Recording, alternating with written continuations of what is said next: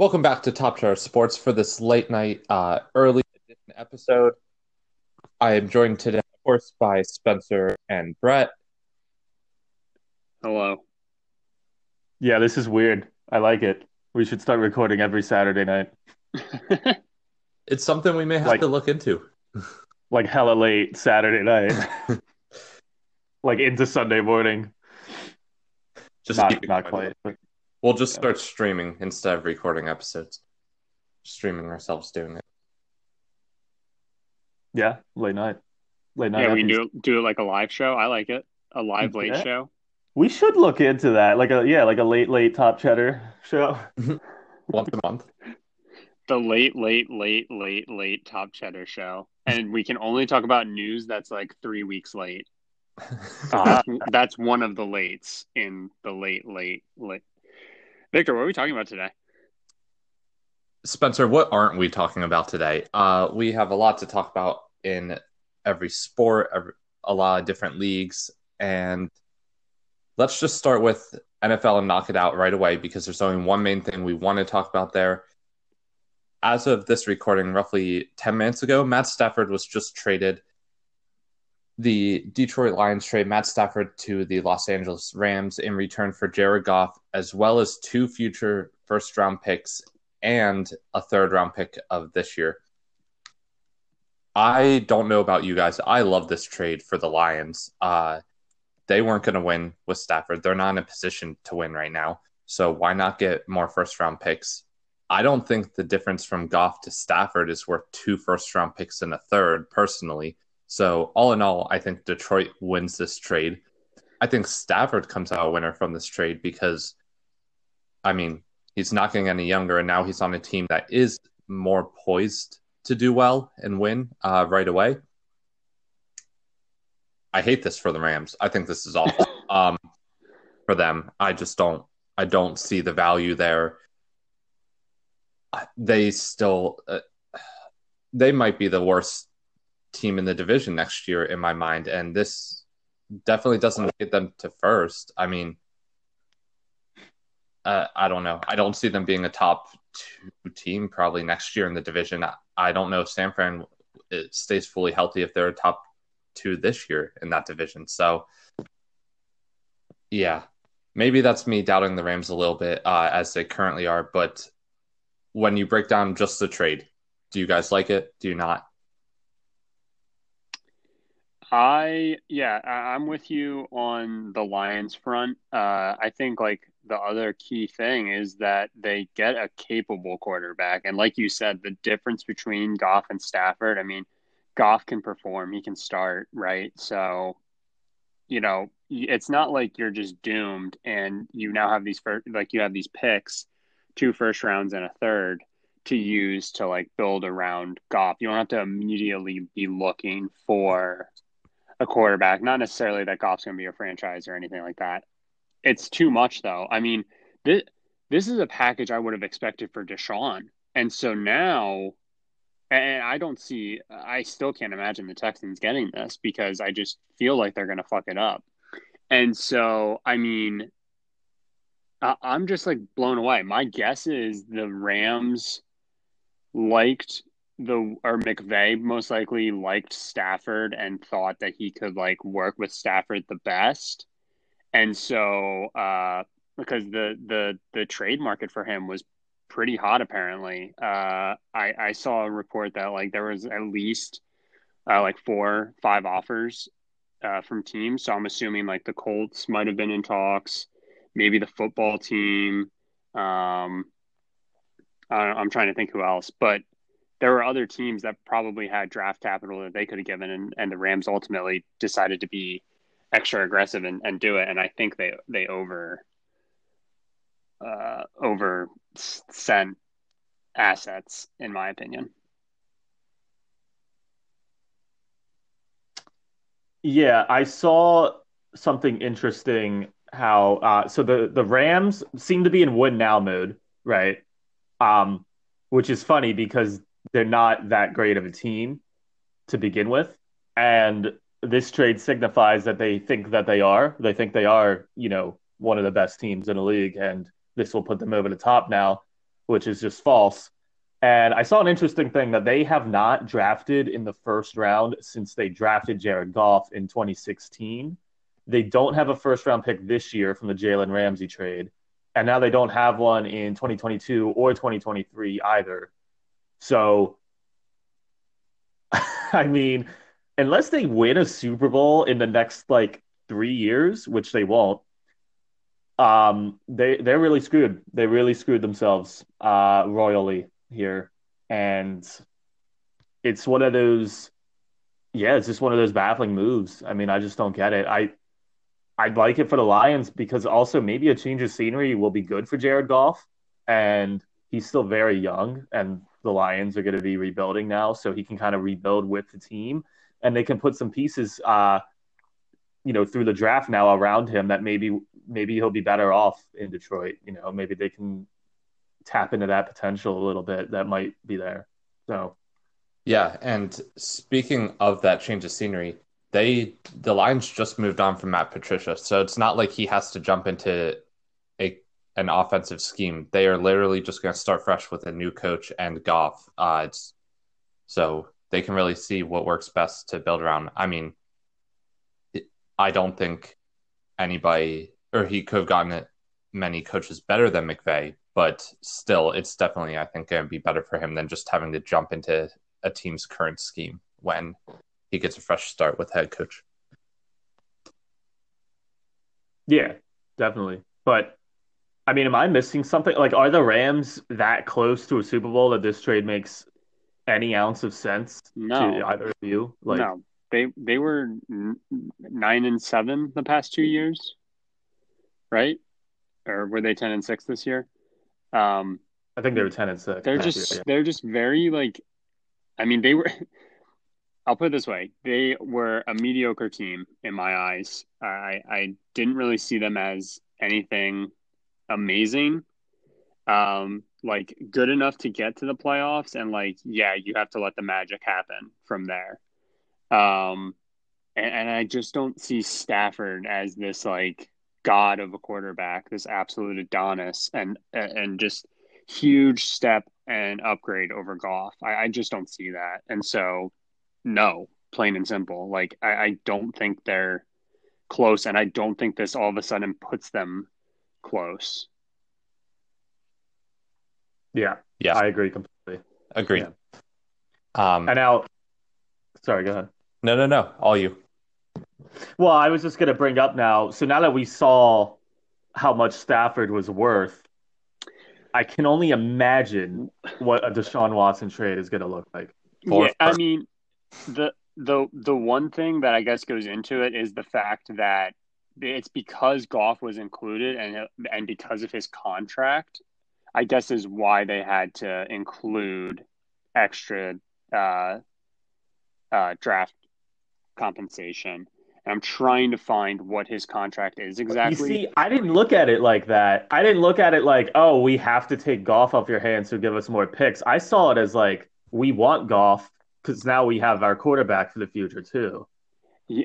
That's interesting yes. that that's how you viewed it because I guess yeah, that's a whole other side. I don't know how. Uh, that would just be my assumption, just because, like the the Lions would probably be a little weary. I mean, he's he's got I think two full two more years on the contract. He signed a four year extension. It looks like in 2019, and of course, the site I'm on doesn't have an actual number there, so I'm still looking for that. Uh, but if I remember correctly, it wasn't a very like pretty contract. No, uh, his contract is guaranteed salary for 2021 is 27.5 I'm seeing uh, 134 million. Four years, 134 million. Yeah. So it's broken down into 30 mil, over 30 mil a year for the next four, basically. So I'm sure the Lions weren't in love with doing that, but you're right, Brett. I mean, it's a capable quarterback replacing. And they, it's a steal. I mean, it's a steal that they got that, and then on top of it, they got all those picks. But yeah. here's the other thing for me on contracts. Stafford would have been paid 33 million. They're only like the Rams are only saving uh, a million and a half here. for this year and then five mil next year. So the two years after that, that's going to be where you know you, you win or lose the trade, but that's a long time to wait. I feel like. Contract. I don't even think the Rams are concerned about that. I I think they're just they think they can legitimately win this now, and that's all they care about is getting an upgrade at quarterback. It's a it's a bad move on their end. This is Very gonna, bad. this is going to be so bad for their future. They're going to be, man. I feel bad for Matthew Stafford. If, hmm. If the Rams win the Super Bowl, it's worth it. Agree. Like, right? That's the ultimate goal. Oh yeah, yeah, oh, yeah. That's the ultimate goal. Yeah. But anything short in your guys' minds, do they lose the trade? Absolutely. Yeah. yeah, it's hard to it's hard to see it any other way. I mean, what like they make it to a Super Bowl, uh, you still got to get it done. Uh, if you're if you just gave up that much, I would have I would have rather kept those draft picks and just rolled with Goff through the end of his contract and then went from there. Mm-hmm. They'd be better off. Realistically, I don't really understand the Rams' need. Uh, I mean, they they screwed over some other teams that were quarterback needy, but I mean, yeah, uh, I I don't understand why they were so.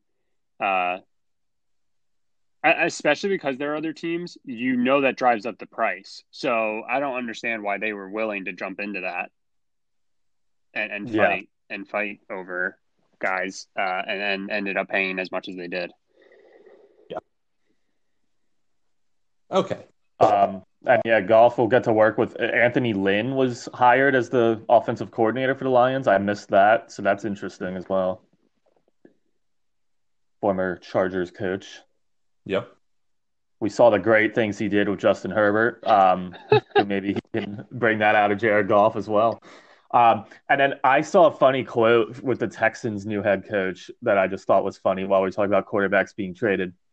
I don't know if you guys saw this, but when um, he had his introductory interview um, as head coach of the Texans, he was asked about Deshaun Watson directly and the trades, and um, he said, quote, all I know is this. He is a Houston Texan and I wanted to be a Houston Texan. And the reason I'm in this position today is because I knew he's going to be a Houston Texan. End quote. They didn't tell him um, about the trade request. Apparently, Watson requested a trade literally like the day before they hired this guy. Oof.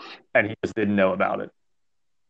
Oof. And it's just hilarious that it's the Texans because I feel like they've just constantly having things like this happen to them, and it's just so funny. Yeah, they're they're a pretty garbage organization. They really are. Okay, that's enough football for now. Um, oh, sorry, sorry. No, no, no. I just of all the leagues we want to talk about, I feel like this uh, is still low on the on the chart. So just making sure we have enough time for everything else in this late, late, late night edition of Top Cheddar. Mm. How about we jump to the NBA next? Yes, yes, the national. Um, national. Spence, I don't know if you have any notes. Um, the one thing I wanted to touch on is the run the Utah Jazz are currently on, which is pretty remarkable. They are 15 and 4 and now the first seed in the West. Um, they have sole possession of that. They've won 11 games in a row. This team was 4 and 4 and they're now 15 and 4. And it's also incredible what Rudy Gobert has done uh, during this win streak. And now I lost it. But Rudy Gobert tallied a uh, 20 point, 20 rebound game which is something you really just never see in the NBA nowadays.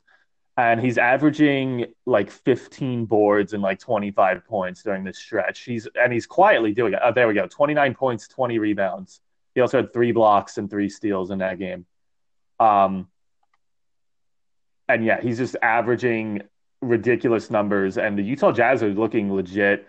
They've been for several years now one of those teams that's just kind of like you know, good in the West and maybe they'll make the second round, but they've never quite gotten like over that hump, you know. Um I don't know if they will this year, but uh, like it seems they've never been quite this good. So it's definitely impressive, and they're beating good teams during this run too. It's not like they've beaten just joke teams. Um, they wins over the Bucks, two wins over the Mavs, Warriors, Nuggets. You know, they're looking good. Yeah, it's been pretty remarkable. To I mean, eleven wins in a row is like insane, and the Jazz would have been the Right. last team I think I would have expected. Not the last team, but like not not if somebody would have said, "Hey, who's gonna have an eleven game winning streak this year?" I would have picked like, did, uh, I would have asked, "Are the Sixers playing eleven straight games at home?" That would have been my first question. Um, and do they have all their starters? Um, but like easily, it's like the Lakers, the Clippers. I could see could see one of them going on like a run like that. The Nets now, the Jazz, I, I wouldn't have even considered, uh, just because they're just a very like they're consistent, they're good, but and they they're playing at a whole new level, um, like you said. Uh, and I thought it was interesting that you you brought up uh, you you know you said that they got some like wins over the Mavs and stuff like that. Um, and I want to jump to that real quick because uh, Luka has been extremely upset with how the Mavericks have been playing. It's been that's been something that's been really difficult because this is a guy who like just truly seems to love the sport and loves playing basketball, and he just doesn't seem like he's having fun right now. And I always hate seeing that. Um, so that might be something to watch. Uh, you know, his his attitude and if he's like increasingly getting upset um, to see how the Mavericks try to fix that. Um, I think might be kind of interesting. Yeah, yeah. Um, never a good thing, never a good problem, I guess. Uh, to have is is when your star player is upset. That, that's when situations like uh, trade requests, like we saw see in Houston, uh, Mhm. kind of come about. So, and I mean, he might be overreacting a little bit. They're eight and eleven. You know, they're not. I mean, they're two games out of the playoffs. It's not the end of the world at the moment, but yeah. And then um, the last note I had, just from weird things that happened, um, the Brooklyn Nets, speaking of the Nets, with Kevin Durant out, put up 147 points against uh, the Thunder in a regulation win, which was pretty freaking ridiculous. Uh, Yeah, they're good. Do you guys Yeah. think? Uh, question here for you.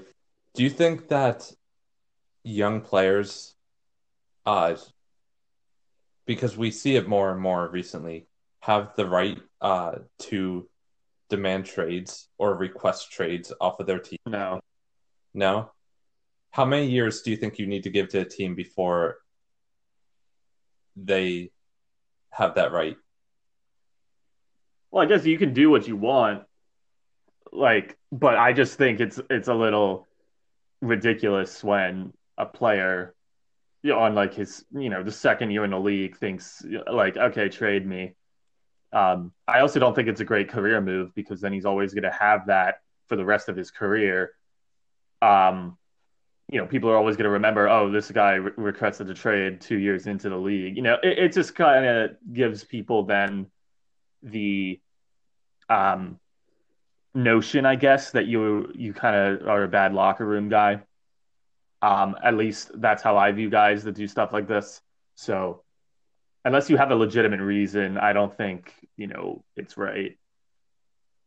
But as Yeah, I, I kind of agree with that. I mean, what it, it always boils down to for me is like, I think, you know, rookie contracts and all, like, it might suck that you get drafted by a bad team, but like, it is what it is. Like, at the end of your contract, you have the chance to get out of it um, and go somewhere else.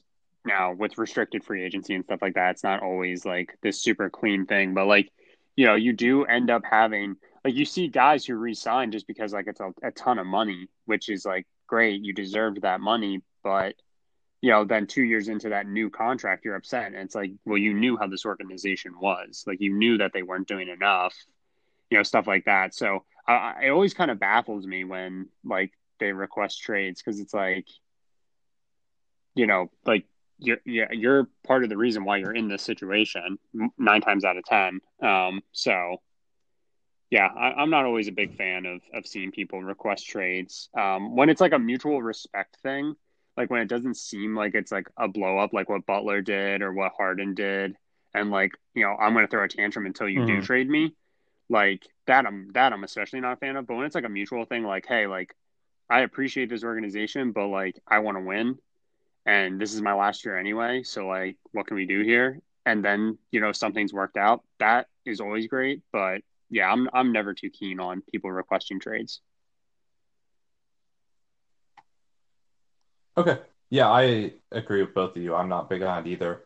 I think especially anybody who is on their if you're on a rookie contract, you have no right to, in my mind. And if you're on that first contract afterwards, uh, you better be on like the last year of it and before you even think about it. But yeah, I just wanted your your takes on that because I feel like it's becoming increasingly more popular among young players and athletes, and uh, not just in any specific sport, pretty much across across all of them. So yeah, yeah, people want to win. Oh, it's pretty crazy.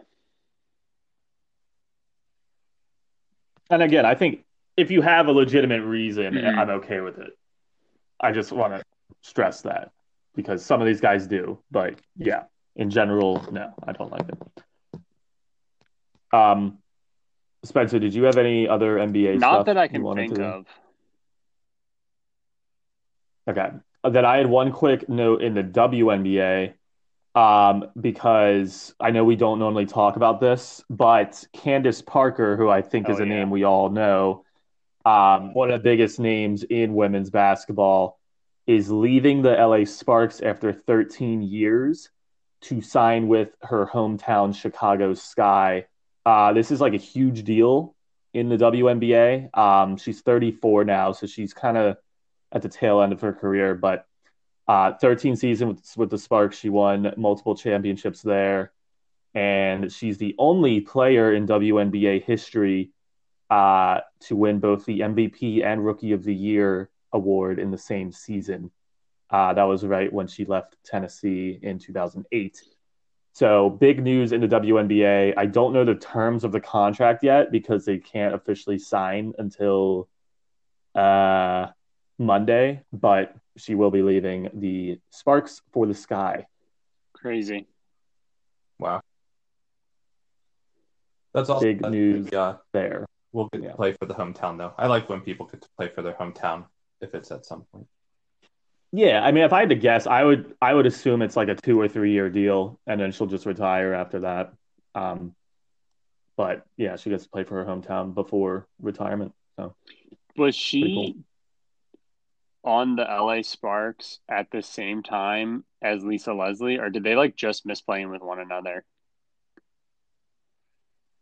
I that just realized that like they were probably pretty close. I think they did play together. That's insane. Let me do a quick Google search of the that 08 LA Sparks team because it would have had to probably have been that yes. team, right? I would imagine. Uh That's yeah, insane. they did play I together. Didn't even realize that. Wow. Oh my god, yeah, and the numbers they put up. Shit. Yeah, so that was quite the team there. Um, no wonder they won the title, and she won MVP nuts. and Rookie of the Year. Just absolutely nuts. Yeah, two Seriously. icons of the game. That was around. I don't. When did the WNBA even? That had to have been near their first years too, because I don't think it's been around much longer than before then. I'll look that up quick. Uh, you guys talk I think 1997 say, they began playing. I thought, uh, I thought I remembered watching ESPN as a young lad and and seeing stuff about Lisa Leslie. So.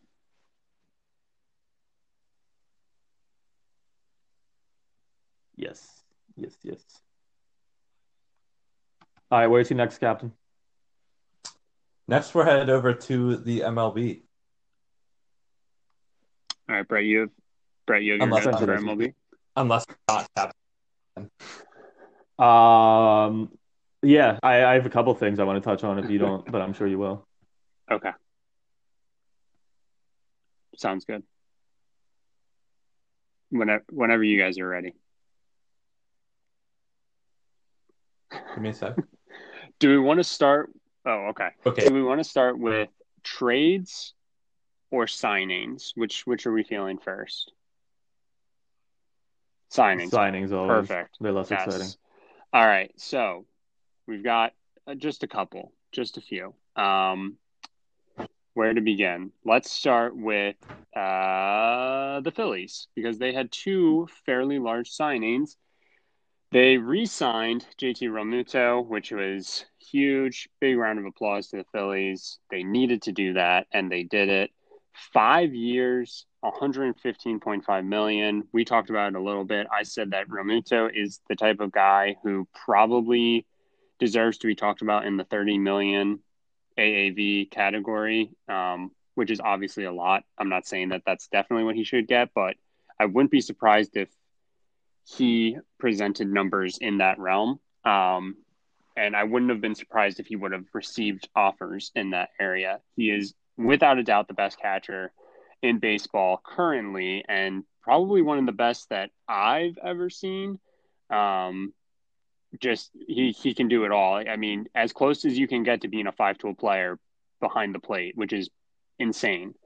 Um, so good job for the Phillies there. And then they had another signing. Um, but anything to touch on here with Realmuto? Yeah, I I for one, I know we talked about this a little bit in our group chat. I thought it was a little um pricey, uh, especially just given I know how fragile catchers can be. So I, I didn't really like the term of it. Um, but the Phillies are a team that certainly can afford a contract like that, even if it does go south.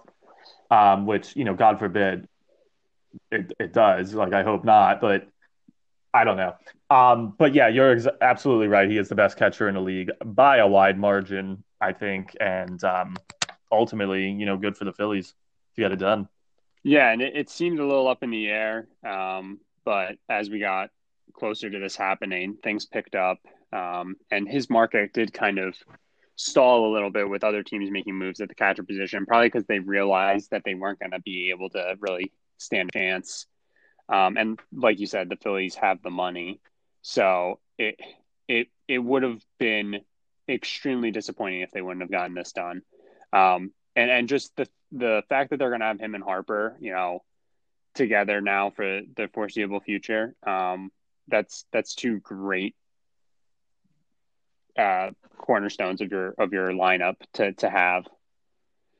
Their other signing, which this one also looked a little up in the air, but they were able to re-sign Didi Gregorius. Uh, two years, twenty-eight million, I believe, are the terms. Gregorius actually had a pretty good market for him. Um, has pretty good power uh, for the shortstop position. Um, so they were able to bring him back. Um, and uh, he, he continues to to pencil in with his double play partner Jean Segura. Uh, probably one of my favorite middle infield duos.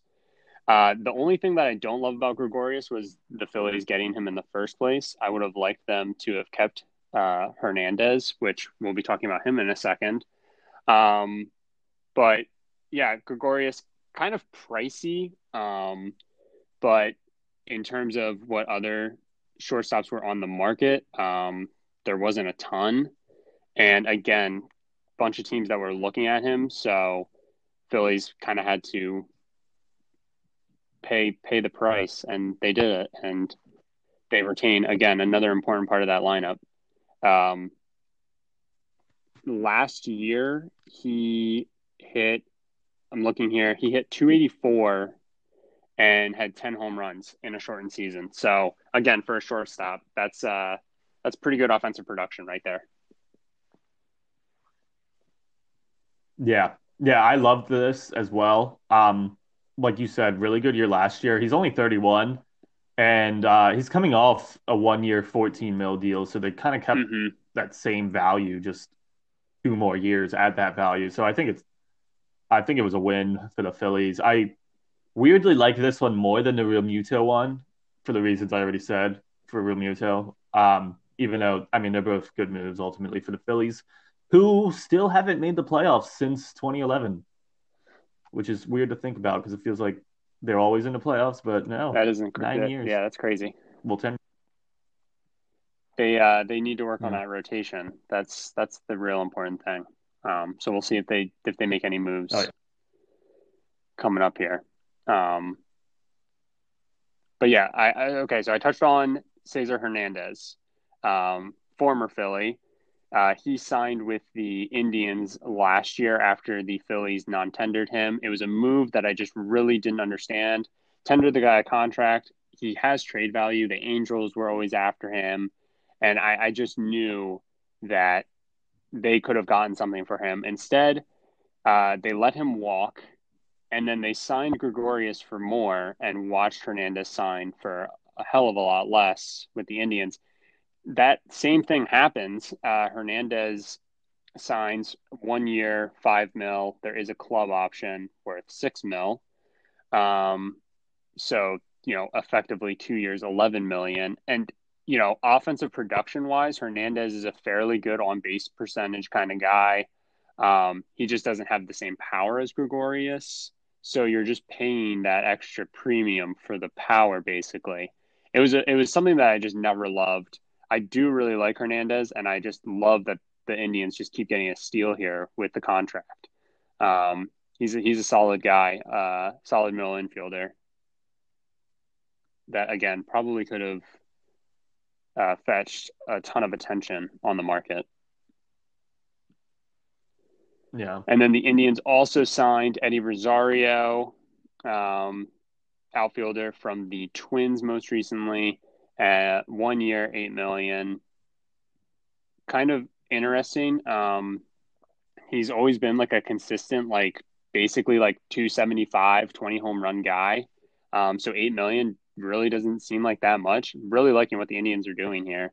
Uh, you know, especially in the midst of trading Francisco Lindor. Uh, I think they're still going to be competitive, and I think I, I won't be surprised if they make the playoffs, especially because the AL Central is I'm trying to think probably the one of the weaker divisions in baseball.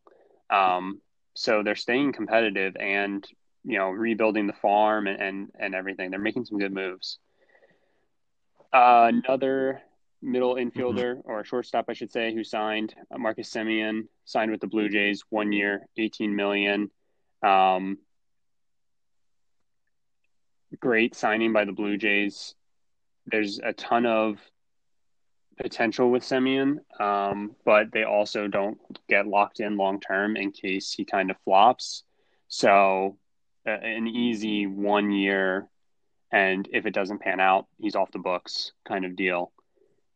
Love that move for them. Um, surprised that the Athletics, well, no, I'm not. I was going to say, I'm surprised the Athletics didn't try harder, but let's be real. Um, then the last signing, I believe, I'm not forgetting anything. Uh, oh no, there was one more. Sorry, Andrelton Simmons signed with the Twins for one year, 10.5 million. So again, another shortstop uh, off the market. Um, nothing really there. I mean, he's defensively really good, but like I would probably rather pay Cesar Hernandez five million than pay Andrelton Simmons ten point five. You're paying for a name there, in my opinion. Uh, but regardless, the last signing was Cardinals re-signed Adam Wainwright, one year, eight million. Uh, I, I, as a Cardinals fan, love this move.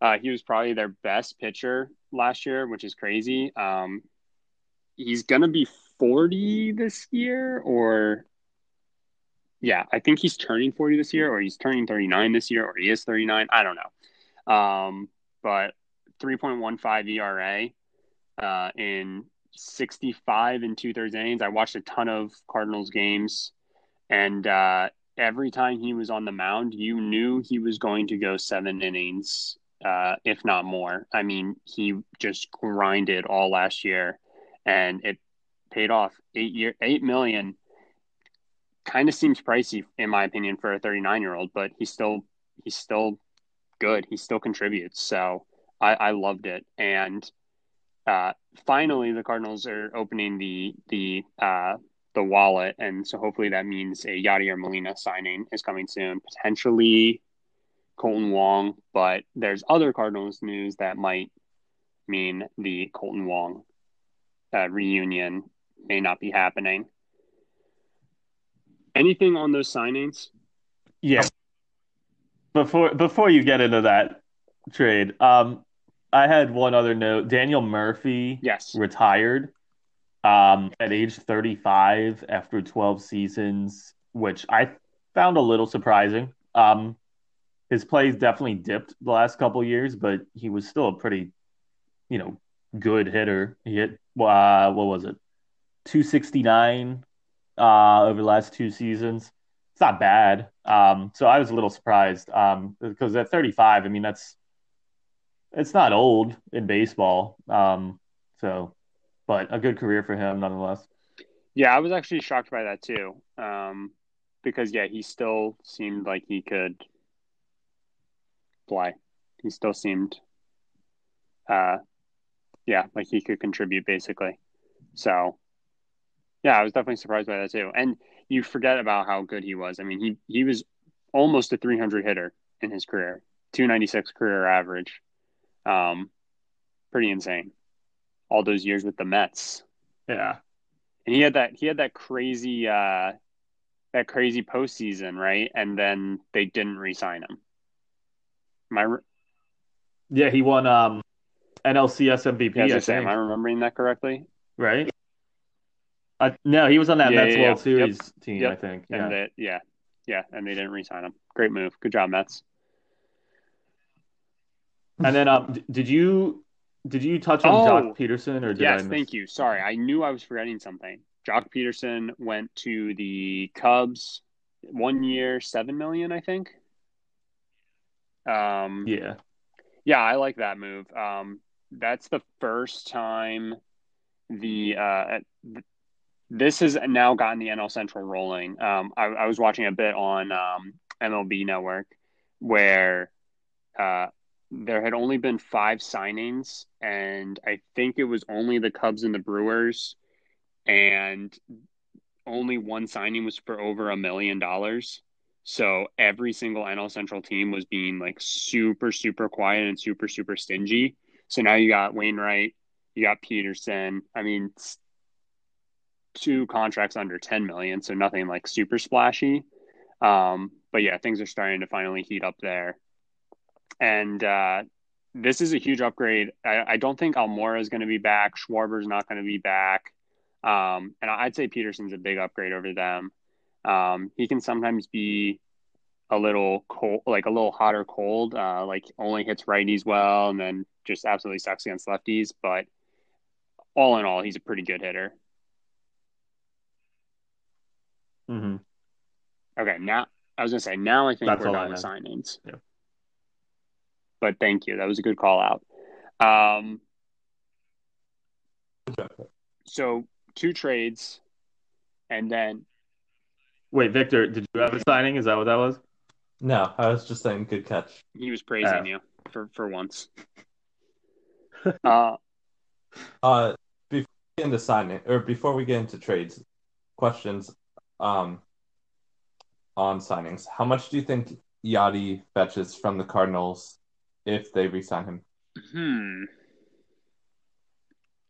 Well, he's worth Prob- like I one mean, mil. probably so- like in the in the range of ten would be my assumption. Because ever since uh, the Realmuto contract, I've been discussion on here. I've been uh, looking at just catchers' contracts and thinking about, you know, if Realmuto got paid that much, is he really like four times better than a contract that's six mil and everything? And then I was just wondering about Yadi. So yeah, as a Cardinals fan, what would you want to pay I him? mean, what, what would I yeah. want to pay a 40 year old catcher versus what I think he's going to get paid? I mean, yeah, like, I mean, Brett, Brett's number was probably closer to what I'd want to pay him. But I mean, you take into account all kinds of different things. You take into account, like, the just the respect aspect of like these two parties. And like, you also take into account you know the intangibles as much as everybody loves to talk about those.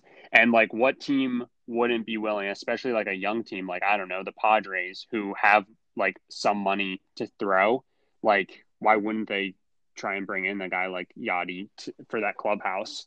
So you know you have to think about all those things too.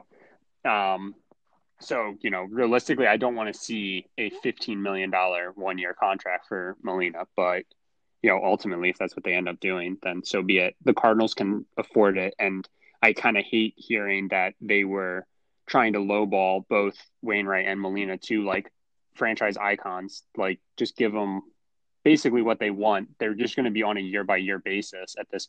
And again, they both still contribute to the team in positive ways. So, but yeah, I would expect like 10 mil. Okay. Um, okay, trades. Two trades, and then one, yes, kind of maybe trade um, that still has a couple of bumps to get over. So we'll talk about the definites. Uh, first is the Yankees traded Adam Ottavino uh, to the Red Sox, so a rare inner division, especially you know two the the biggest rivalry in baseball. Um, Ottavino, though, not the next Babe Ruth, so I don't think we need to worry about anything here. Uh, trade him to the Red Sox for a player to be named later, so they get basically nothing in return, uh, or most likely they get nothing in return. Uh, I really don't have any feelings on this trade, so I'm just reporting on it.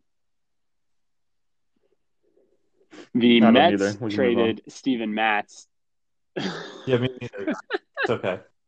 I thought you would have. I thought you would speak up if you did have something, Vic. Um, the, the Mets trade oh. Steven Matz to the Blue Jays for Josh Winckowski, uh, Sean Reid-Foley, and Yennsy Diaz. Um, this trade was interesting. Um, Steven Matz is a he's a pretty good pitcher, um, but I, I think he got relegated to the bullpen, if I remember correctly.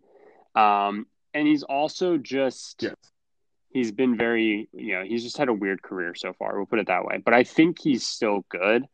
Um, I'm just very shocked that the Blue Jays gave as much up as they did for him, uh, seeing as he's kind of a bit of a project. Like this is a move I would have expected from the Astros or um, the Astros are basically the only team I can think of where they take a guy that they know. Oh, like the Rays. The Rays would be a good one. Um, they take a guy who they know just needs a little bit of work that they think they can fix, and if they can't do it by the end of the year, it doesn't matter because they probably didn't lose anything in it. Um, and if they can, then great for Matz because he would go and cash in elsewhere most likely. Um, but yeah, eh, I, I was surprised by the return. So good on the Mets because honestly, Matz was kind of, I guess, like he was just a redundancy at this point. Like I said, he had been relegated to the bullpen. Um, so I guess good on him there. And then kind of a head scratcher, but could be a, a really good move in the end for the Blue Jays.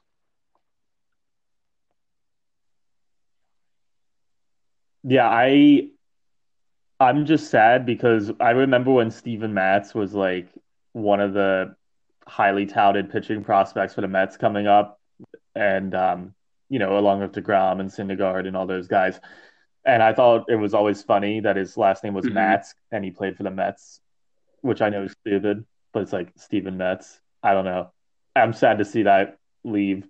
Um, and yeah, like you said, definitely a good trade for the Mets. Um, he's 29 now, which makes me feel old. And uh, looking at his numbers last year, he went 0 and 5 with Mhm. a 9.68 ERA. So that's obviously not great. So yeah, like you said, it's definitely a project, and um, we'll we'll see though. Change of scenery, going up north of the border too. Maybe uh, he gets some Timmys in him instead of some uh, Starbucks, and maybe he'll be Yeah. better off. Uh, it's it's funny because the Jays send back a guy who's also a bit of a project in Sean Reid-Foley, but then the Mets get a, a solid pitching prospect in Winckowski. Uh, I I like this guy. I thought this. I thought he was going to be a pretty key part of the Blue Jays rotation, maybe back end, but I definitely thought I definitely envisioned him performing at the major league level. So, yeah, I, I liked this for the the Mets. Uh, like it for Matz. Uh, unsure if I like it for the the Blue Jays or not. Victor, I have comments on this one, but thank you. I appreciate. all right. Then the last thing we have, finally, is the Cardinals. Apparently, have a deal in place to acquire Nolan Arenado from the Colorado Rockies. And let me just say, as a Cardinals fan and as a Nolan Arenado fan, I am just through the roof excited. I when I saw they were in talks, they've been in talks about getting uh sorry, Brett. They've been in talks to get him for for for years now, it feels like every offseason because will the it's it's the classic Rockies will they won't they trade this guy kind of thing. And I've always loved him and I've always said if the Cardinals could get him, I would just be so happy. And they potentially did it and I, I'm I'm ecstatic. Couldn't be more excited. Brett, do you have any anything you want to say currently? Uh, as a Nolan Arenado fan, I am obviously crushed by this, and I already burned No, his you didn't. jersey that I No, had. you. It was a purple one. I, I enjoyed it immensely. Yes, I did. And um, yeah, it's a shame. You know, it must suck to be a Rockies fan because every time they get guys like this, they always end up trading them, which is fine because they're not a huge market. But at the same time, they get nothing Yes. in return. And same with this trade, they get nothing back. And now, now, if I'm a Rockies fan, I'm just waiting for Trevor Story to be traded too, because why wouldn't he be? And you know, they're just going to suck now for the next decade. And I, I feel, I mean, I don't feel too bad for them as a Pirates fan, but like I, I can under, I can relate. I can understand. You know, at least the Pirates though typically get at least Uh-huh. something back for their guys. Typically, not all the time, but typically. The Rockies, I just feel like they Well- never do. I mean, my God, you go back to Ubaldo Jimenez, Matt Holliday, uh, Cargo. I mean, I don't think they traded Cargo, but No, I don't think so. I think he left in free They agency finally. Troy Tulowitzki, they got nothing for him. Like, it's just so infuriating. mean, it's got to be. So the one thing I will say is it's the fact that they're able to give they are able to get to the point where they give these these all stars, these incredible players, these massive contracts. And so when they go to offload these hmm. contracts, it causes hiccups in the deal. You saw it with the the the most recent case as close to this Arenado deal is the Stanton to the Yankees. I mean, it looked like the Yankees got away with highway robbery because they sent essentially nothing in return. I mean, they sent Starlin Castro, and who cares what the rest was because they were getting Stanton. Um, and that's that's kind of what's happening here, except the Rockies aren't even getting a major league talent. Um, I like that you touched on Hmm. Story. Story is in his final year. There is a great chance that he gets traded. Um, I would expect that to actually bring in a return of, you know, a, a good prospect package. Um, but let's talk about the return here. Nothing is for certain. First off, um, we don't know any names that are going back to the Rockies for sure, but we do know a few names that have been floated out there. Um, also, the Rockies are potentially sending, or yeah, uh, supposedly sending fifty million dollars to the Cardinals as a part of this trade. Um, and so, when that much money is uh, exchanging hands, this has to now get approved by the uh, MLB and the Players Association. Um, basically, there's no reason it won't be, but it's just like it's just like an extra step that it has to go through. And then also Nolan Arenado has to uh, waive his no trade clause, uh, which uh, uh, allegedly uh, he's been in talks with certain Cardinals players uh, in the past about how much he wanted to play for the organization. So this seems like a destination that he'd be willing to do that.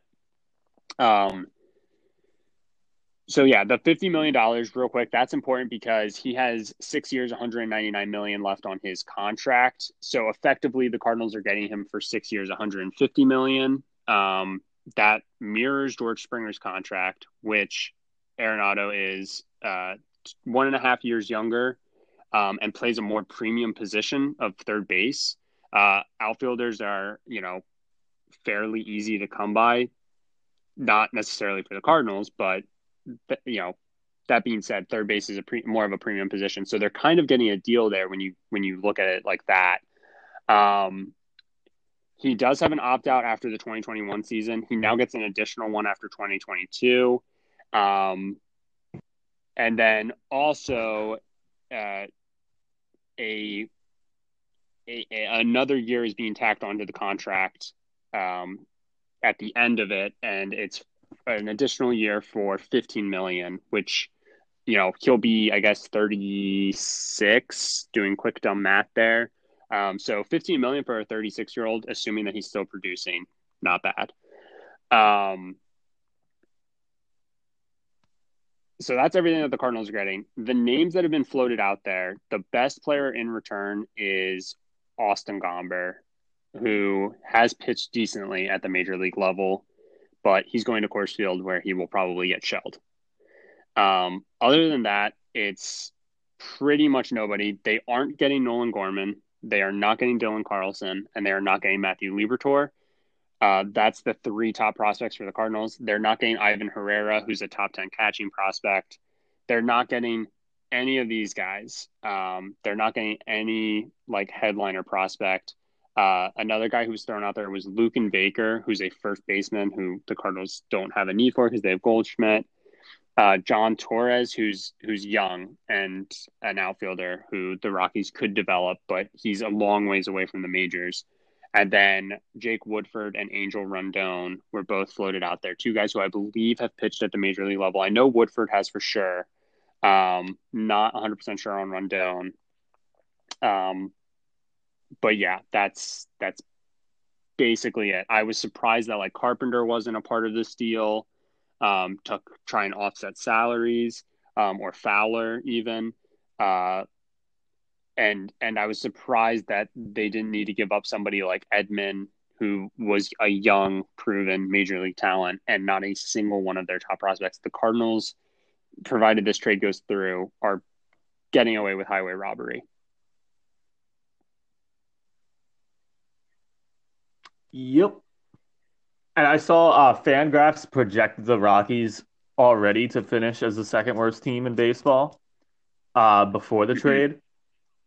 And they probably still will be the second worst because the Pirates will still be worse. But just something else to note, it was already looking bleak, and now uh, they really just, yeah, there's just nothing here. Yeah, it's a sh- not to mention that they have a poorly ranked farm system as well before the deal, and that's not going to get right. any better with the trade, really. So yeah, just uh, great stuff going on in Colorado. You know, marijuana is now legal there. Maybe, uh, maybe uh, what's his face? What's his face? What's their GM's name? Jeff Bridich. Maybe he's uh got his own little farm up there. Maybe. Um, but yeah, that it, the only explanation I have, Spencer. Like I said, there's still a couple of stages left for this to actually go through. So by the time we record again, this could have fallen through. Who knows? Um, but all signs are pointing to it going through. And uh, the only other thing that uh, I'm curious on is where, like, do you, where do you see the Cardinals before this trade in the National League, and like, where do you see them now? Is this a type of move that you think makes them, you know, a World Series contender, or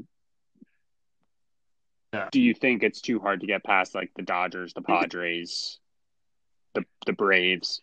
Yeah. No, if you want my honest opinion, before this trade, I had them as like probably winning the mm-hmm. NL Central.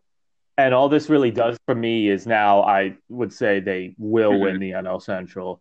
But in terms of like making the World Series or anything like that, I, I don't think it gets them there. I mean, Arenado is a great player, but he's just one player.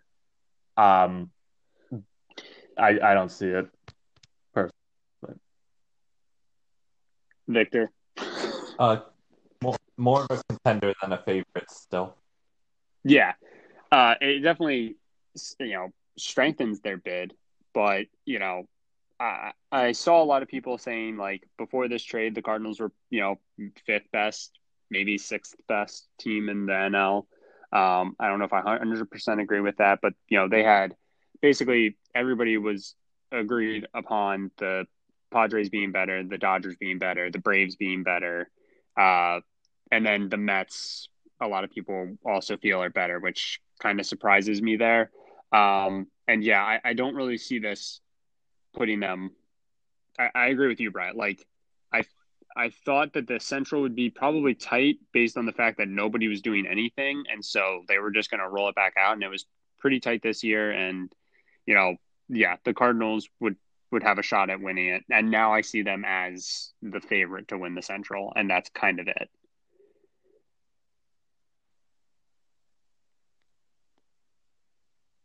Yeah. Yeah. But all right, that that is everything for baseball. But... Okay. Uh Brett, it's up to you now. Would you like to jump to Premier League or to the to hockey next? Um uh, what does it matter? The Rockies did you act, did you actually burn Sorry. the jersey? Um, no, you didn't. Yeah. No, there's no. no, I have plans to though. Like Do... it's it's ready. It is currently on. It's currently on my floor in my room jersey. with down in Oh my god! Do not burn that jersey. Why would it's I keep the jersey now? To remember one of the best Rocky players of your lifetime. Yeah, Okay, hmm. but No. you say it's for that, but if Brett looks at, he's going to see a guy who he loved go to a team he hates, and Yeah. Like why yeah, yeah, yeah, yeah. No. I'm not no. Yeah. Thank you, Victor. Yes. Correct. got you. Okay, well then let's jump to Premier League next. The Barclays Premier League. Yes. Um what did I there was something Did I do it right? Uh, God.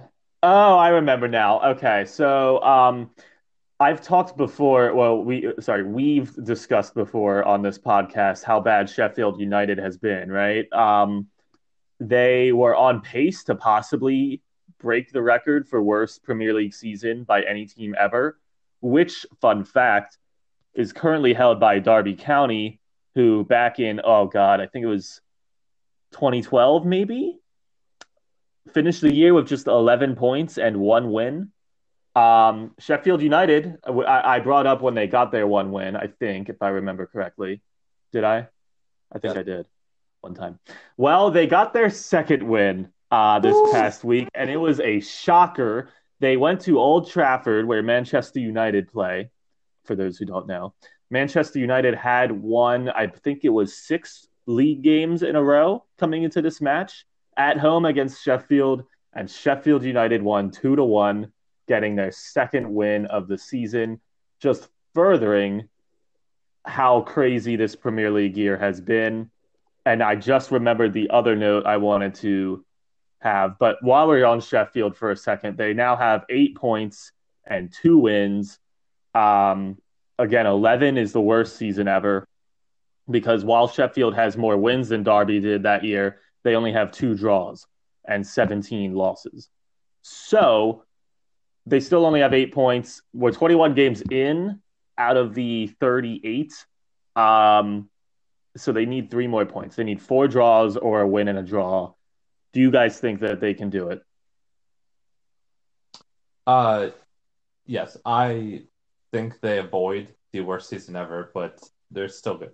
They're not going to dig their way out of that bottom three relegation zone. I don't think they will do it. Just because I think I don't think, they, think will. they will I don't won't? think they will. I I do not. I think they won't. Just so I can disagree with Victor.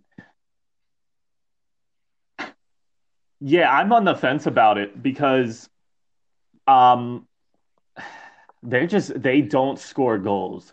Like it's pretty incredible how few goals this team scores. They've scored a total in the Premier League 12 goals in in 21 games. I mean, that is absurd. It's by far the least in the league. And the fact that they got two against United was pretty incredible. And by the way, in that game, they went up one nothing. Then United tied it, and you were like, okay, here it comes. But no, then Sheffield scored again. It was shocking. But um, Burnley yeah, I don't more know. goal than they do. So Huh? Burnley only has one more goal. It's just the goal differential is a lot better. Burnley's played two less games, also. Oh, true. Um, but it's just I don't know. I don't think I don't think they're gonna do it.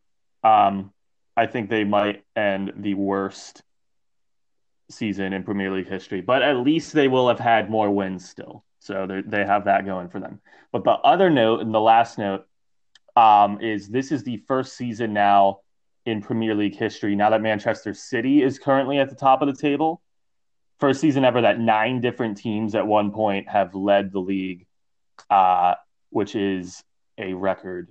So that's again just a testament to how crazy this year has been. Those teams are Chelsea, Southampton, Arsenal, Everton, Tottenham, Liverpool, Leicester City, Manchester United, and Manchester City have all led the table at one point. That's all I had for that. Uh, Vic, did you have a random thing of the week? No. Before I talk for another 20 minutes straight? No, I'll just uh, intervene during hockey at certain points, so that way, uh, if it feels like you're talking too much and you need a break, I can provide assistance.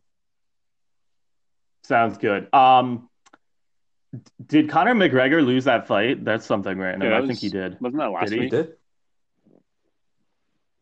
No, I Did don't we talk about did, that last week? I- that, We talked significant, That was- significant that was- strikes, that but was- I don't know about that. that was two weeks or three weeks ago.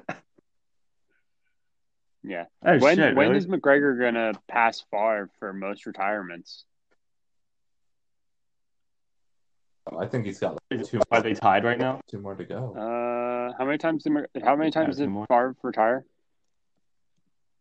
I thought Favre did He retired four, four, times. times. What am piece of shit. No. No. He retired from the Packers, then he signed with the Jets, then he retired from the Jets, then he signed with the Vikings, and I think that was it. So twice, So- three times. So three. I thought think- there was I think one Mc- more, I think but I'm probably wrong. McGregor's retired twice. So yeah, he's got two more to go till he passes him. Hmm. His next his next retirement will tie him. This- is jam. Well, I'll tell you guys who hasn't retired, and that is Spencer Knight Great of name. Boston College, because he's in college, so obviously he hasn't retired. But he has been absolutely lights out this year. Uh, just to put this into perspective, Boston College currently ranked number one in the nation, and rightfully so. They are nine two and one overall. Um, Spencer Knight is eight zero and one, which means that when Spencer Knight is not in the net, they are one two and zero, so a losing record. Um, poor guy Henry Wilder, he's a freshman, is their other goalie. He's one and two, and he uh, he's giving up 3.2 uh, goals a game. And uh, poor guy, just poor guy. But they'll probably never play him again. But um, yeah, Spencer Knight, as you know, the Florida Panthers drafted, uh, I think it was 12th overall, I want to say, a couple years back. Um, he has been just absolutely on a tear. He's definitely going to win uh, goaltender of the year for for NCAA hockey, and um, he's got a 187 goals against average, a 945 save percentage, two shutouts, and like I said, he is undefeated. He had uh, a couple more shutouts this past, or a shutout and another win this past weekend. And uh, Boston College is just riding and flying high because they're the Eagles. You see what I did there? They're flying mm-hmm. high uh, in the rankings. Other notes from men's college hockey: um, American International is enjoying their best season ever. They are now 12 and 3 overall. They had two shutout victories over Holy Cross this past weekend. And uh, their coach, Eric Lang, uh, since he's taken over this program, is now 76, 32, and 2. He has really, really turned AIC into a legitimate, consistent hockey program. And that record over the last three years is actually fourth best in all of college hockey. Uh, so shout out to him for turning AIC around, and they are currently ranked 19th. But for me personally, in my rankings, I have them moving up this this week to 17th. But we'll see what actually happens. But nonetheless, AIC on its hair and leading Atlantic hockey by a decent margin now. Over to women's college hockey, real quick. Quick note here uh, Penn State women's hockey is enjoying their best year ever. They are now, uh, they tied today, so they're now 9 1 and 2 overall and ranked eighth in the nation, which is their highest ever ranking. Um, I expect them to drop, though, just because they drew Lindenwood this weekend today, actually. And uh, Lindenwood is very, very bad, to just put that lightly. So, that's not a good result. So they'll probably drop to ninth, maybe 10th, but still, not, nonetheless, Penn State is leading the CHA and looking good doing so. Any comments yeah, on college? I know. Shocking. Spencer. Okay. Chirping in for NHL or for hockey, not NHL. But so you brought up that Spencer Knight was drafted by the Panthers. Great name. Thank you. Great name. Um, yeah. So how does it work in hockey? Like, do they retain his rights and he's just playing in college?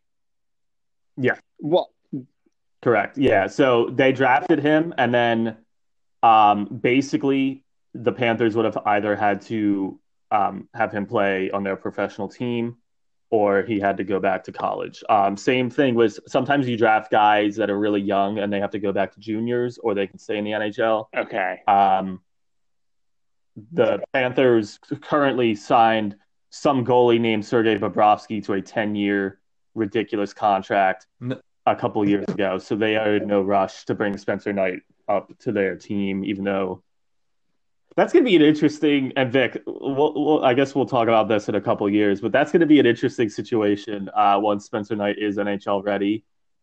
I mean, I think he's NHL ready now, but once he's like, you know, graduates, um, what they do with Bobrovsky and him. Right. But right now, I think the best case scenario, which won't happen, is the Panthers leave Bob open in the expansion draft and hope Seattle just takes on the contract.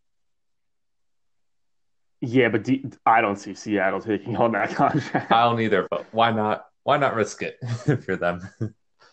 What's going to have to happen, honestly, is they'll probably just hold on to that contract till Knight's ready and then Knight will back up Bob for a year, and then they'll finally just bite the bullet and buy him out. And hopefully, at that point, there'll only be like maybe three or four years left. And so, it, well, while it'll still be a lengthy and and costly buyout, I, I that's how I foresee that going down. But that's all in the future. Spencer, to answer your question, yes, they just have his rights, um, and then he can decide once he graduates college. Um, whether he wants to sign with them or not. Uh, a, a, guy by the name of Adam Fox a while back, um, great defenseman playing for. Ooh, I used to know this. The Rangers. He played at Harvard. Um, he was drafted by the Flames and refused to sign with them. So they traded his rights to the Hurricanes, and then he refused to sign for them. So then he was just became a free agent, and the New York Rangers signed him, and he's currently playing in the NHL. So some guys do just decide, screw you, which I guess also kind of ties into our conversation yeah, that's trade requests with young guys. like that's probably not right either, right? Like guys shouldn't yeah. just say, "No, I'm not signing for you." No, nobody should be able to pull an Eli Manning and just refuse upon coming out of juniors or college or whatever. Yeah. Yeah, it seems a little wrong, but but yeah, they have his rights, so it'll it, it'll be interesting. I I've I think about this more than any normal human being should. Actually, it's funny we brought up Spencer Knight and Sergei Bobrovsky because like it probably crosses my mind literally like once a day at some point. Just that just that whole situation. Because whether I just like see the Florida Panthers or see Boston College or whatever, it just comes into my brain automatically. I'm like, ooh, Bobrovsky and Knight, how's that gonna go? So, yeah, I mean, I'm really excited to see how they handle that. I mean, uh, this is Spencer Knight's. Correct me if I'm wrong. Second year playing, starting yeah, in college. He's a sophomore. So, yeah, yeah. Uh, he's got two more years in college. Bobrovsky's contract was 10 mil a year for seven years, I believe. Um, so yeah, it's it will barely be at the halfway point before they have to have this conversation just out of the fact that Knight will be graduating college. What I don't want for him, for Spencer Knight, is a situation that we kind of see with like Vancouver with Thatcher Demko, how like he was ready and ready and ready, and they just continually they had Markstrom, uh, so they you know they didn't bring him up, and now I still again don't understand the Holtby signing. We won't get into that, but they're still kind of like just not letting him take the reins. Although he is getting more starts this year than I thought he would originally, but um, it's just mind-boggling. But that's what I would not like for Spencer Knight because he's a great talent. I just want to see him play hockey. You know. Um, yep. Anyways, good point, Spencer. What you got us on a tangent, but that was good. Um, jumping then to the NWHL, a lot of stuff happened. Uh, obviously, they're in their bubble currently playing games. The Metropolitan Riveters, though, had to leave the bubble due to COVID concerns. Luckily, every other team is fine, uh, but the Riveters are out. So then the league had to kind of frantically create a new schedule, and I thought they they came up with a really creative and fun idea. Um, they basically now have the top three teams record wise um, guaranteed to be part of the playoff round robin thing that they're doing. And then the Boston Pride and the Buffalo Beauts, who were, had the ro- worst records, are playing a best of three series to get that last fourth and final spot in the um, playoff round robin. Uh, so game one of that series was today. The Beauts won two to one, so they have a 1-0 series lead. Game two is tomorrow at 3 p.m. and then uh, game three, if necessary, will be Monday night. Um, I thought that was a really smart move, uh, kind of given you know they were thrown into having to make schedule changes, and I thought they did a good job with that. I agree. Um, other notes: the NWHL and Discover Card have reached a sponsorship agreement, which will now be 50% of league sponsorship revenue. It's a huge, huge, apparently huge sponsorship agreement. A lot of money coming into the league with this. Um, Discover obviously already has a partnership with the NHL, so this was kind of a natural fit. Um, so they are now the official credit card of the NWHL, and again, a lot of money coming into this. Um, that's apparently going to go mostly towards player salaries, which is really cool to see that the league is willing to do that as well.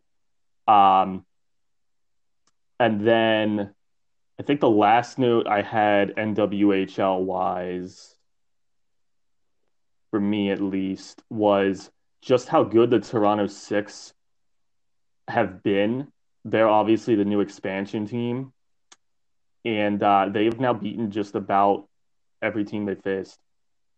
And I expected them to go winless.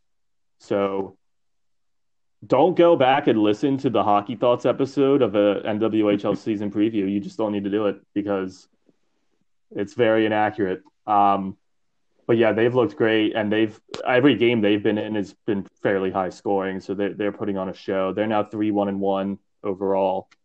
Uh, they've won three in a row. So um, dark horse to maybe win the cup, and um, record viewership again today.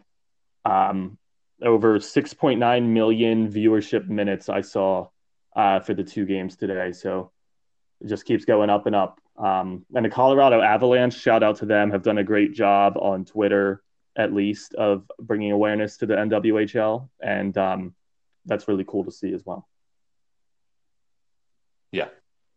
And jumping back to the six and their surprising start in your eyes, uh, do you see this kind of like a Vegas thing where it's just a chip on your shoulder as an expansion team? Uh, we see that time to time just in different leagues. Or is this just a, you know, this team is going to, they're good this year and they're just going to stay that way?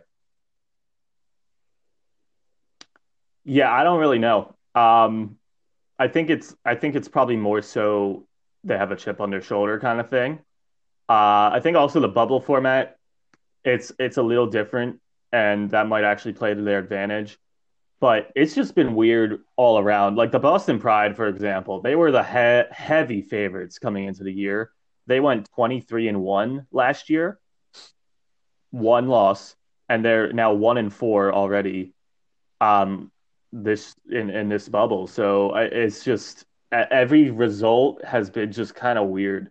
So I don't really know I don't really have an answer for you. I don't really know. Um but it, it's fun to see. You know, it's always fun to see the new kids do well as long as they don't win the cup because you guys know how I feel about you know brand new teams winning the whole thing right away. I feel like they the fan base needs to suffer first before they win. Yes. How I do know forget? how you feel. Um, and then lastly to the NH NHL, um, another man, Spencer, who's not going to retire, Alex Ovechkin, in his first game back from his COVID absence, scored two goals, including an overtime winner against the Boston Bruins.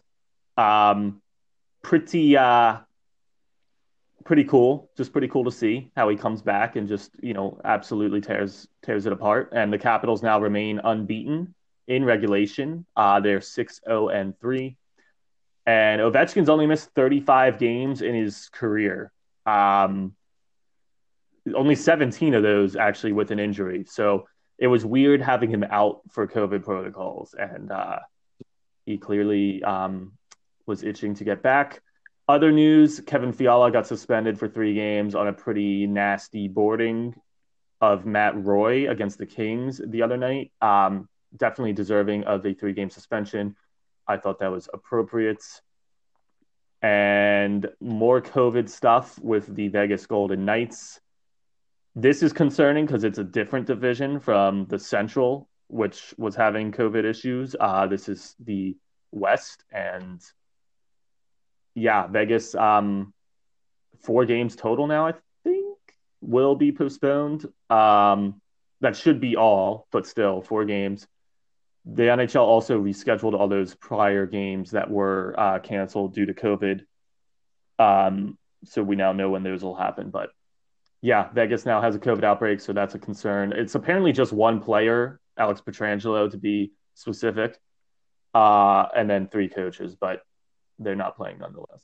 So good job, Alex.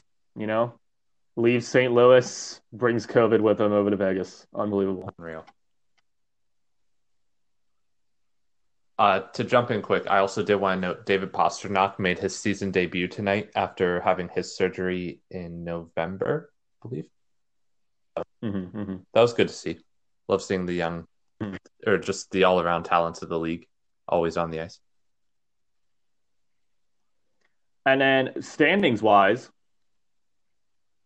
um, I saw something fun that I wanted to bring up. There is a team, and Victor, I'll just pose this question. Oh, I'll, I'll pose this to both of you, but Victor, I expect that you might get this correct. Spencer, I, it'd be a miracle if you did, no offense. But there is one team in the NHL that currently has scored the most goals and given up the most goals um, at 36 each. Can you guess what team that is? Uh quick guesses off the top of my head for scores and give up the most. I would say either Colorado, Vancouver, or nah, Edmonton. Uh, those would be the two guesses I have. Is it one of those two? Uh, if I had Well, to Spencer, guess, do you have a you guess? said that they've got the most goals and goals against, right? Well, Yep.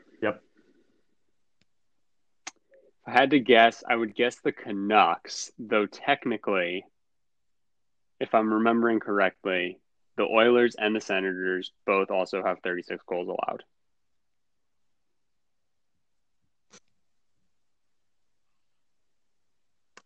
Uh, wow. Are you looking at the standings right now? Is that? Yes, it is the Vancouver Canucks. That was wow. That was very impressive for both for both of you uh, for getting that. If the Oilers and the Senators also have 36 goals allowed and are tied for most, and Spencer isn't looking at anything, then by all means, please be on every single hockey thoughts uh, from here on out. If They are, and he's definitely looked this up. Um, but yes, um, I thought that was pretty funny how the same team. So Canucks games clearly wildly entertaining so far this year. Um, if you like goals, I for one like goalie battles personally, but that's also, to each their own. I mean, the Canucks defense could use some work on the true defensive side of it, but that's a little surprising having Holtby and Demko that they've given up that much. I Mm, just want to say, yes, and um, in terms of standings, though, there's not really anything else that uh, jumps out at me as surprising. Victor, I don't know if there was anything you wanted to touch on, but um, obviously, again, still ignoring the Central because that's still kind of a shit show. But in the East, North, and West, there's nothing too shocking for me at the moment. Uh, the North, I would say, just the Canadiens' hot start. I mean, none of the three of us, I believe, had them inside the top four. Obviously, it's very, very early, but uh, good for them getting out to a hot start, and that that goalie t- tandem for them is working very well in Price and Jake Allen. Yeah, that's all I have. Yes, and the Senators, after a good start, have now lost seven in a row. Um, Good start, so one win. They were they were one zero oh and one. I thought, or maybe not. No, yeah, they were one and zero. Never mind. Yeah, now they've lost seven in a row. So, oh well. I think that does it for hockey related items for me.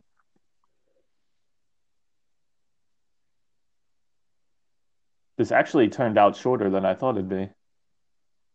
I feel like there's something else in hockey I wanted to bring up, and now I can't remember. I do too, and I, I'm like frantically searching. So Spencer, talk about something while while I look at it. um, uh, uh, yeah, the the Avalanche.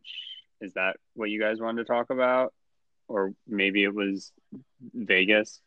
Oh, I know. Victor, we're idiots. Yep. Th- thank you, Spencer. Uh, two quick things. One, Jimmy Howard announced his retirement after 14 seasons. Congrats on a great career. That wasn't sarcasm. He did have a great career.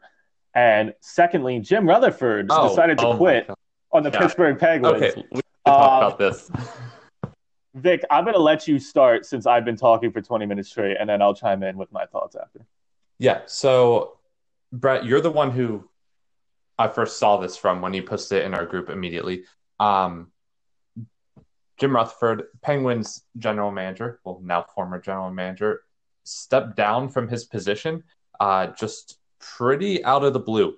Um, all of a sudden, just this week. So, Jim Rutherford has been with the team for over five years. He was with them for their back to back Stanley Cups. Uh, and although making some phenomenal uh, moves as a GM early on to help them win those two cups. It's been more of a downward trajectory for him uh, when, especially you talk to Penguins fans and just hockey fans, as far as the moves he made and the benefits for the team or uh, the lack of benefits in the recent years. So it's kind of been something people have been keeping an eye on, just his moves in general. And then it's we just see he stepped down. You don't know if it's health or anything at first. You hope he's okay, but he is a he's the second oldest GM in the league, one of the oldest. So you had to think about that. Once we knew it wasn't health related, and you look into it, it just turned out to be a just personal decision to step down. Um, and his he his contract is up at the end of this year, this season. So it pretty much sounded like he wasn't going to be brought back anyways. That appeared the more we hear about now that it was going to be just a mutual decision, and he may look to further his career uh, as a GM at that point in time with a different team. What I heard, and now you can either cut me off or jump in if you heard differently, is I heard rumors that he discussed possibly moving Chris Letang, and that ownership was not happy with that, and uh, that was, I should say, like the final straw, not the primary point, but kind of what led ultimately led to the decision. Can you uh, theories as to why he left? That? But I did see that, and I actually I tw- I think I tweeted about that too because for me, if he wants to trade Letang, let him. I mean, and this isn't going to be popular amongst my fellow Penguins fans, but realistically, if he's trading Letang, and to be fair, given the moves he's made in recent history, we can't assume this. But maybe he's trading him to try to get back some of the draft picks he traded away or get some younger NHL ready pieces that are less cap hit and that can help bring some depth. You know, if you can get a few pieces for a guy like Letang, I I would be totally fine with it, and it'd be a shakeup for the team. It'd be a wake up call. I thought it would be great. But yes, I did see that angle, and that ownership said no, and so he was basically like, "Well, then, if I'm like, if you're not letting me do my literal job, then why am I here?" And then he quit. I had another theory that he wanted an extension, and maybe ownership wasn't so sure. And so he said, well, then I'll just leave now. I don't know. But he has, he himself has come out and said, you know, his contract was going to end in June. And he himself has said that, yeah, maybe over the summer, like I'll start again somewhere else, start fresh. So he clearly wants to still be a general manager. So I, I'm starting to believe more and more the Letang rumors, um, which again I would have been okay with, and I think the new GM that comes in, if he wants to move Letang, I think that's fine, personally. But I could see why people would say no. I go back and forth on that. Uh, on the Letang issue, I definitely agree with uh, what you're saying and see your point as far as if he wanted a contract extension and it wasn't going to come. Um, this kind of reminds me of just the Yadier Molina extension. It hits a point where is he worth the dollar value he's being paid at this point in time? No, uh, probably not, according to most people that aren't from Pittsburgh. And but if if this is a guy who has been with your franchise the whole time, been a face of this franchise, uh, it's pretty much been a big three in Crosby, Malkin, Letang, ever since they all came into the league for this team. Fleury was another part of that. So once Fleury went, I did wonder would it be a little more possible for a different piece to kind of leave that picture. but yeah, uh, this just tells me that Letang will be a lifetime Penguin because to me, if they're willing to let G to interfere with uh, Jim Rutherford's job as general manager to make this happen, then that will probably be a condition for whoever comes in to make it clear, like, look, this isn't going to happen.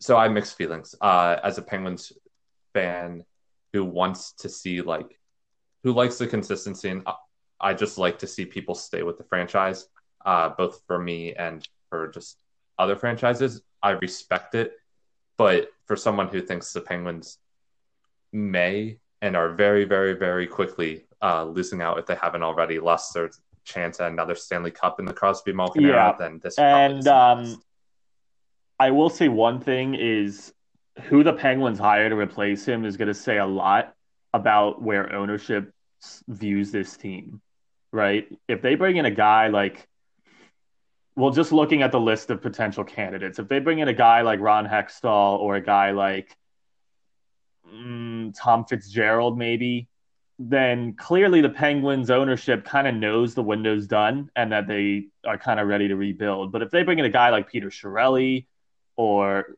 please God no, by the way, but a Peter Chiarelli or a Jason Botterill or a Pierre McGuire, please God no. Um, they're still in win now mood. So I'm very interested to see. It, it'll probably be a couple weeks before they hire somebody else, but I'm very interested to kind of see who they bring in to replace Jim Rutherford. Um, it was also just bizarre the timing of this because literally the morning, the morning of the day that he quit, he made a signing. He signed Yannick Weber to a to a one year two way contract, and then like hours after that he quit. So it's like his parting gift to Penguins fans was Yannick Weber, uh, which I thought was a solid signing, um, but just really bizarre. Uh, Spencer, I guess my question to you would be: Do you think ownership should ever just basically prevent the GM from doing their job like they did here. No, it, always annoys me. Uh, like you hired this person for a reason. I think as an owner, you can say like, "Hey, like I, I would like to see you try and do something like this." Um, you know, like that's fine. But like at the end of the day, like I think it's more of like a you put together a wish list as an owner, but you don't like you don't step into this this level like okay spencer i have a question for you going off that then if the cardinals would have traded molina last year how would you have felt i i would have as a fan it yeah i mean no it's but, a little yeah, different i mean like that's but... something like that i think ownership i would like to believe ownership would probably try and step in and like prevent from happening.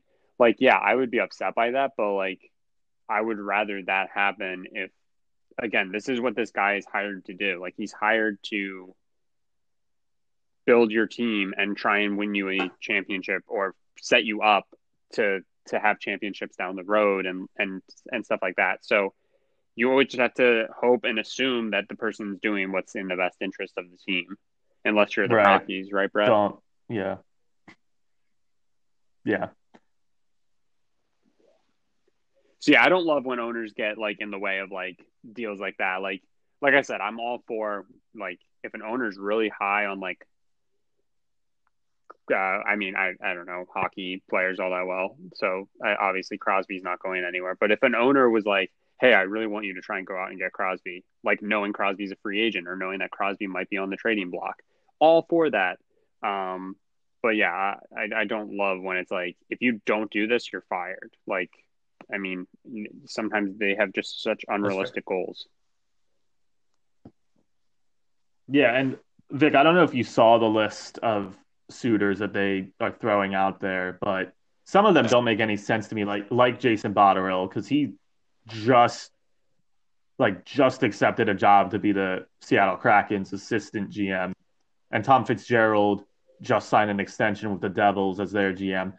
But guys like Ron Hextall, and Peter Chiarelli and Pierre McGuire and Jason Karmanos are intriguing to me. Some bad. Yeah. But who would you who would you ideally like to see them bring in? Uh, I honestly can't answer that because I don't know if I know enough. Like, I would have to look more at what people have done and uh, everything.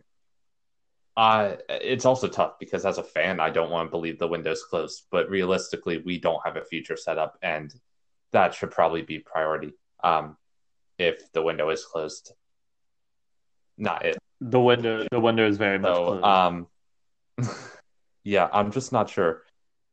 If we're looking at the future, and I haven't seen this name thrown out since day one, and it was thrown out more by, uh, I want to say local people, but Sam Ventura is the Penguins analytics like manager right now, just runs everything for their analytics department from a player standpoint.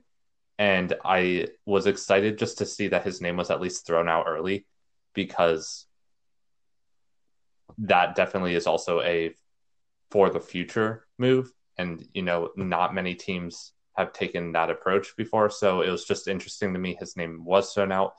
I haven't seen it since day one, but yeah, I don't really have. I shouldn't say I don't have a preference, but um, yeah, I don't know yet who I would want. But they are trying to fill it sooner rather than later. They've said. Well, that's what makes Karmanos so interesting too, because he was uh, Rutherford's right hand guy until last October when they fired him for they said unspecified reasons, but he was the major analytics guy too, um, right alongside Rutherford. So he'd be interesting. But me personally, I would I would love to see Ron Hextall come because Ron Hextall is a phenomenal drafter, and that's what the Penguins desperately need because they have the worst ranked prospect pool in the NHL by various well regarded websites have them ranked last. So they need drafting and I mean Ron Hextall's track record speaks for itself. Pretty much the the whole Flyers team you see today virtually uh Hextall drafted. So I would love love love to see him come to Pittsburgh but I don't know if Mario Lemieux uh, would would do that because you know they hated each other back in the day. So yeah, hope that was partly a joke, but yeah, yeah. Hopefully, um, it's all in the past. But my last question for you, going off this, is if you are a team in the league, obviously not the Penguins, are you taking a chance on bringing in Jim Rutherford, given the recent years? if you need a GM? Uh, well, there's not really a team that needs one right now, which was what makes this makes that question tough. But I mean, I think it depends on the team. If you're a team that wants to like win now, Rutherford has proven um, with his deadline ads that he he's very good at that. At you know bringing guys in at the deadline and, and making cup winning teams out of it. Um, so, yes, if you're a team that is in that situation. Otherwise, I would not. Okay. Yeah, I know we he we see a lot of success up front typically in the first 2 to 3 years when he goes somewhere and it may may tail off after that. So, you know why it tails off? Why does it tail off? Because at that point he's out of uh, stocked draft picks and prospects to trade for pieces to win now. he goes all in, and then uh, after three years, oh crap. yeah, I mean, there's nothing. But if you get a cup in those three years, that oh yeah, that's worth that's it. Yeah. Just like if the if the uh, the Rams win the Super Bowl, it's all worth it. You see, look, it's a full circle, everyone. We planned it. It is, and on that. I love it when a plan comes together. Our, our script is done. It took so long to write the script for tonight's episode. I gotta say. Insert joke here. Oh shit. Okay. I read that wrong. Uh, any other notes from either of you two on anything we discussed tonight, or any other things you forgot and wanted to bring up now? Yeah, just congratulations, Spencer, on your NL Central title, 2021 champs. First round exit in the playoffs. Yeah, yep, yeah, very excited. Yeah. Okay. Uh, That's all I had. Nice. Uh, everybody, make sure to tune in next week where we find out if Brett burned his Arenado jersey or not, and I, I'm going to. and I'll take a video. We'll post it on our Instagram and our Twitter. perfect. Uh, just make sure everybody to keep updated then on our Instagram and Twitter because that will be definitely something you don't want to miss once it happens. As Spencer's probably shaking his head right now. Thank you everybody for joining this episode.